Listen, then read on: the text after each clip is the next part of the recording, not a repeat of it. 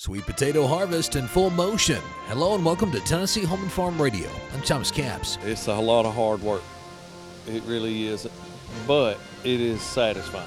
Fall is harvest time for farmers across the country. The same is true for Matt West in Lincoln County, where he and his workers are harvesting the sweet potatoes he's grown on his operation. It's something that's been in his family for decades. My family's been growing sweet potatoes. I guess I would be a fifth generation sweet potato farmer. They kind of truck patch, not as many acres as what I we grow here now. We're working about 100 acres of sweet potatoes. 100 acres produced between 500 to 600 sweet potatoes for West this year. Once they pull them out of the ground, the sweet potatoes head to his washing shed. It's a logistic struggle sometimes. We will clean the potatoes, box them, sort them to size, grade, um, and go do all that and get ready to put them on a truck.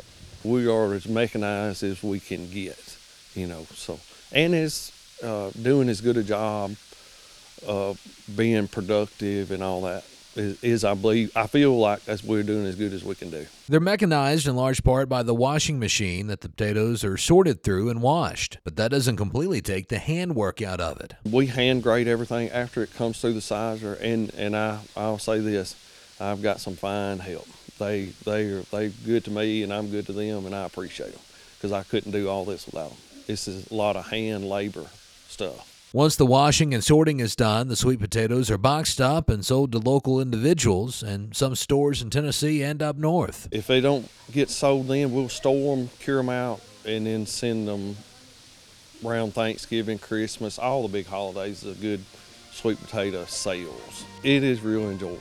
Enjoyable for West to grow and enjoyable for the consumer to eat. For Tennessee Home and Farm Radio, I'm Thomas Caps.